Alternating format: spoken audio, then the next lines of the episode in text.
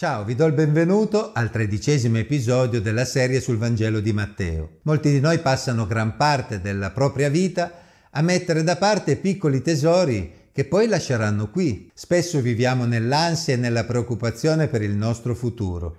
Gesù propose una ricetta. Cercate prima il regno di Dio e per tutto il resto affidatevi giorno per giorno a Dio. Sì, ma come si fa? È una ricetta realistica? Ne parliamo tra un attimo. Intanto iscrivetevi al canale se non lo avete ancora fatto. Sigla.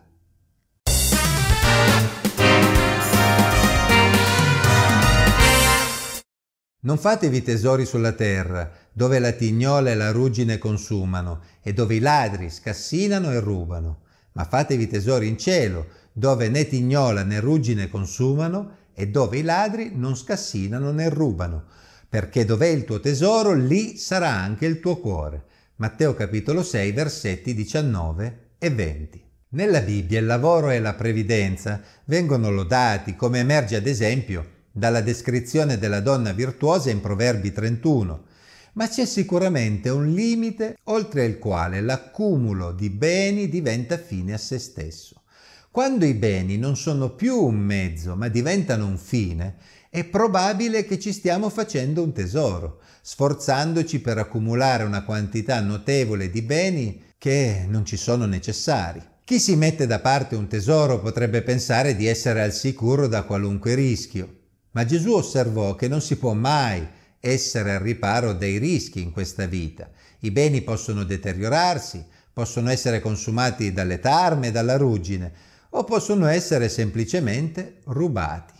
Gesù approfittò di questa osservazione per illustrare ai propri discepoli che conveniva quindi investire altrove. Nella cultura ebraica ci si riferiva al cuore non solo per indicare il muscolo cardiaco, ma anche per indicare ciò a cui noi oggi ci riferiremmo con il termine mente. Dicendo che il nostro cuore sarà lì dove si trova il nostro tesoro, Gesù stava chiaramente indicando che se i soldi e i beni sono la priorità, tutto il nostro tempo, le nostre energie, i nostri pensieri saranno impegnati nel cercare di accumularne sempre di più. L'invito di Gesù è quindi quello di investire in cielo, ovvero mettere il proprio cuore, la propria mente, i propri pensieri nei valori di Dio, perché chi investe nei valori di Dio, nell'amore, nella giustizia, nella pace, fa un investimento con una rendita sicura al 100%. D'altra parte, Gesù nella sezione precedente aveva ribadito più volte che il Signore avrebbe premiato chi avrebbe agito nella sua vita per piacere a Dio piuttosto che agli uomini. Il premio di Dio non è soggetto a ruggine o a tarli e nessun ladro potrà portarlo via. Uno dei modi per investire nei valori di Dio piuttosto che accumulare tesori fini a se stessi è senz'altro quello di essere generosi verso il prossimo, aiutando chi si trova nel bisogno. Ecco perché Gesù proseguì il suo dire in questo modo. La lampada del corpo è l'occhio. Se dunque il tuo occhio è limpido, tutto il tuo corpo sarà illuminato. Ma se il tuo occhio è malvagio, tutto il tuo corpo sarà nelle tenebre. Se dunque la luce che è in te è tenebre, quanto grandi saranno le tenebre. Matteo capitolo 6 versetti 21 a 24. Potrebbe sembrare che Gesù abbia cambiato argomento, ma ovviamente non è così. Cos'è l'occhio limpido e cos'è l'occhio malvagio nel contesto culturale biblico ed ebraico? Per chi è interessato a tutti i dettagli, segnalo un interessante articolo sul sito dell'AITB, Associazione Italiana Traduttori della Bibbia, nel notiziario numero 2 del 2003 in cui viene analizzato proprio questo passo della Bibbia. Brevemente, come potrete leggere in quell'articolo che ho appena citato, l'occhio malvagio è associato ad un significato piuttosto specifico, quello di essere egoista o avaro, non voler dare agli altri o condividere con gli altri, quindi non essere generoso. Si legga ad esempio Deuteronomio 28, 54, 55, in cui colui che guarda con occhio malvagio è proprio quello che in tempi di angoscia e carestia non vuole condividere nulla con gli altri. Oppure si prenda Proverbi 23, versetti 6 e 7, che invita proprio a stare attenti a chi ha l'occhio maligno, perché essendo avaro, se condivide qualcosa con te, lo fa certamente per averne qualche vantaggio. Al contrario, l'uomo dall'occhio limpido è l'uomo generoso e disposto ad aiutare il prossimo, come emerge ad esempio in Proverbi 22.9. L'uomo dallo sguardo benevolo sarà benedetto, perché dà del suo pane al povero. Alla luce di quanto abbiamo detto, è chiaro che Gesù considera la generosità e la disponibilità ad aiutare il prossimo come caratteristica di una persona che non è interessata a farsi un tesoro sulla terra, ma ad investire nei valori celesti, nei valori di Dio. Quindi una persona illuminata dal Signore. Se l'occhio è malvagio, ovvero se la persona è avara, ci sono forti indizi che il suo cuore, ovvero la sua stessa persona, sia completamente assorbita dai tesori della terra. In tal senso tutto il suo corpo è nelle tenebre. A questo punto Gesù invitò i discepoli a fare la propria scelta. Nessuno può servire due padroni, perché o odierà l'uno e amerà l'altro, o avrà riguardo per l'uno e disprezzo per l'altro. Voi non potete servire Dio e Mammona. Matteo capitolo 6, versetto 24. Voi non potete servire Dio e Mammona. Senza entrare nella storia e nelle origini del termine, qui la parola Mammona rappresenta l'idolatria delle ricchezze. Gesù considera incompatibile l'amore per le ricchezze con l'amore per Dio. Perché questa incompatibilità? La motivazione l'abbiamo in parte già vista. Chi cerca di accumulare tesori spesso finisce con l'essere insensibile ai bisogni del prossimo e diventa avaro, ma può anche diventare disonesto e cadere nell'illegalità proprio per cercare di accumularne sempre di più. Attenzione, il problema non è tanto il denaro in senso assoluto, ma l'amore per il denaro, il desiderio di averne sempre di più e l'avarizia. L'unico modo per poter disporre dei propri beni senza diventarne schiavi è quello di utilizzarli con generosità, avendo l'occhio limpido verso il prossimo, mettendoli a disposizione degli altri, liberandosi quindi dall'idolatria delle ricchezze stesse. Una persona che ad esempio ha un lavoro che gli permette di guadagnare tanto in modo onesto, potrebbe comunque essere una persona molto generosa verso gli altri. Al contrario, una persona che ha poco potrebbe comunque essere talmente attaccata a quel poco da diventare comunque insensibile ai bisogni del prossimo. C'è un'altra questione da considerare. L'accumulo di ricchezze può portare alla preoccupazione, proprio perché tutto il nostro cuore è impegnato nel trovare il modo di accumularne sempre di più e soprattutto di non perderne. Se questo accade è evidente che nella nostra vita abbiamo perso il senso di quali sono le cose prioritarie. Gesù prosegue infatti in questo modo. Perciò vi dico, non siate in ansia per la vostra vita di che cosa mangerete o di che cosa berrete, né per il vostro corpo, di che vi vestirete. Non è la vita più del nutrimento e il corpo più del vestito? Matteo 6, 25. Quali sono le cose importanti della vita? Quali sono le cose che occupano i nostri pensieri?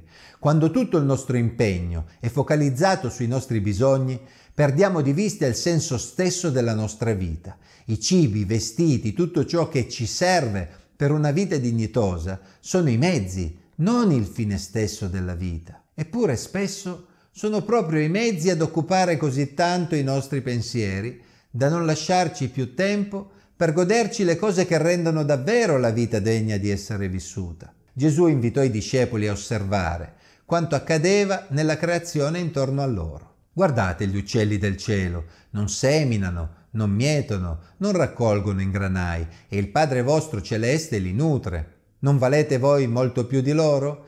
E chi di voi può con la sua preoccupazione aggiungere un'ora sola alla durata della sua vita? E perché siete così ansiosi per il vestire? Osservate come crescono i gigli della campagna, essi non faticano e non filano. Eppure io vi dico che neanche Salomone, con tutta la sua gloria, fu vestito come uno di loro. Ora, se Dio veste in questa maniera l'erba dei campi, che oggi è e domani è gettata nel forno, non farà molto di più per voi, o gente di poca fede? Matteo capitolo 6, versetti 27 a 30. Dio sostiene la sua creazione sia nel regno animale che nel regno vegetale. Pensiamo forse che non si curi anche degli esseri umani, i quali costituiscono il punto più elevato della sua creazione? Attenzione, Gesù non sta insegnando a non cercare un lavoro, passando le giornate a poltrire sul divano, aspettando che qualcuno ci procuri il cibo. Ricordiamoci che il punto centrale dell'esortazione di Gesù è l'ansia che spesso accompagna la nostra vita. Egli stava insegnando ai suoi discepoli a non essere preoccupati e ad avere più fiducia in Dio stesso, che li avrebbe aiutati nel procurarsi le cose necessarie. Tutta la loro preoccupazione non avrebbe allungato le loro vite di un'ora sola.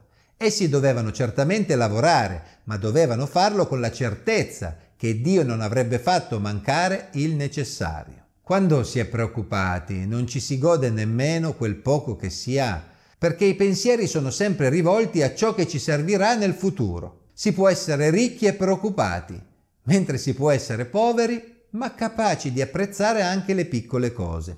Alla fine, colui che saprà godersi di più la vita sarà chi sa apprezzare ciò che ha, non colui che ha sempre il pensiero rivolto a ciò che ancora non ha non siate dunque in ansia dicendo che mangeremo, che berremo, di che ci vestiremo, perché sono i pagani che ricercano tutte queste cose, ma il Padre vostro celeste sa che avete bisogno di tutte queste cose. Cercate prima il regno e la giustizia di Dio e tutte queste cose vi saranno date in più. Matteo capitolo 6 versetti 31 a 33. Ancora una volta Gesù stava un po' provocando i suoi discepoli. Solo i pagani cercano cibo e vestiti? Ovviamente no, ma Gesù voleva mettere in evidenza il fatto che i suoi discepoli, coloro che avevano un rapporto con il Dio creatore dei cieli e della terra, avevano qualcosa che gli altri non potevano avere. Chi conosce il Signore sa anche che questa vita ha un senso e che il giorno in cui finiremo in una tomba sarà solo la fine del primo tempo. Chi ha un rapporto con il Dio creatore dei cieli e della terra sa che le sue azioni in questa vita avranno conseguenze eterne. I discepoli di Gesù non potevano permettersi di passare il loro tempo a preoccuparsi per le cose di cui si preoccupavano coloro che non conoscevano il Signore. Le loro priorità dovevano essere diverse. Coloro che avevano fede in Dio potevano dunque avere la mente rivolta al regno e alla giustizia di Dio Potevano essere protesi nel farsi un tesoro nei cieli, come Gesù aveva detto poco prima. Potevano smettere di preoccuparsi di ciò che potevano ottenere dalla vita per impegnarsi invece in ciò che potevano dare nella vita. In quale modo infatti potevano mettere il regno e la giustizia di Dio al primo posto, se non investendo il proprio tempo, il proprio denaro, le proprie energie nei valori di Dio, cercando il modo di fare del bene al prossimo, parlando di Dio agli altri, godendosi la vita che Dio aveva dato loro, non pensando sempre a ciò che non avevano, ma ringraziando Dio per ciò che avevano. Il Signore conosceva i loro bisogni e si sarebbe preso cura di loro. Le cose che costituivano l'unica preoccupazione per coloro che non avevano Dio nella loro vita sarebbero state invece secondarie per i discepoli di Gesù, qualcosa per le quali si sarebbero affidati a Dio ogni giorno. Così come gli ebrei nel deserto avevano raccolto manna ogni giorno. Dipendendo da Dio non sarebbero stati ansiosi e non sarebbero stati delusi. La conclusione di Gesù poteva quindi essere solo questa. Non siate dunque in ansia per il domani, perché il domani si preoccuperà di se stesso. Basta ciascun giorno il suo affanno. Matteo capitolo 6, versetto 34. Ecco il segreto per godersi davvero la vita. Gli ebrei nel deserto alcune migliaia di anni fa avevano imparato a non avere nulla di superfluo, ma a raccogliere la manna che ogni giorno Dio metteva a loro disposizione. Allo stesso modo i discepoli di Gesù dovevano smettere di essere ansiosi per il domani, aspettandosi ogni giorno una benedizione da parte di Dio, che in qualche modo avrebbe provveduto. E voi? Siete normalmente preoccupati per il futuro? Tendete ad essere ansiosi? E quale rapporto avete con le ricchezze? Se volete potete anche lasciare un commento sotto questo video descrivendo appunto le vostre eventuali preoccupazioni. Gesù ci insegna a non preoccuparci, a mettere la nostra vita nelle sue mani e a investire nei valori del cielo, nei valori di Dio. Possiamo spendere la nostra vita ad accumulare, a preoccuparci solo di ciò che questa vita può darci, oppure cominciare a vivere pensando a ciò che possiamo dare noi in questa vita che Dio ci ha donato. Qual è la nostra priorità? Quali sono le cose che danno gusto e senso alla nostra vita? Dove stiamo investendo? Ricordiamoci che il nostro cuore sarà lì dove si trova il nostro tesoro. Sentitevi liberi, come dicevo, di lasciare i vostri commenti. Intanto vi ringrazio. Ciao, alla prossima.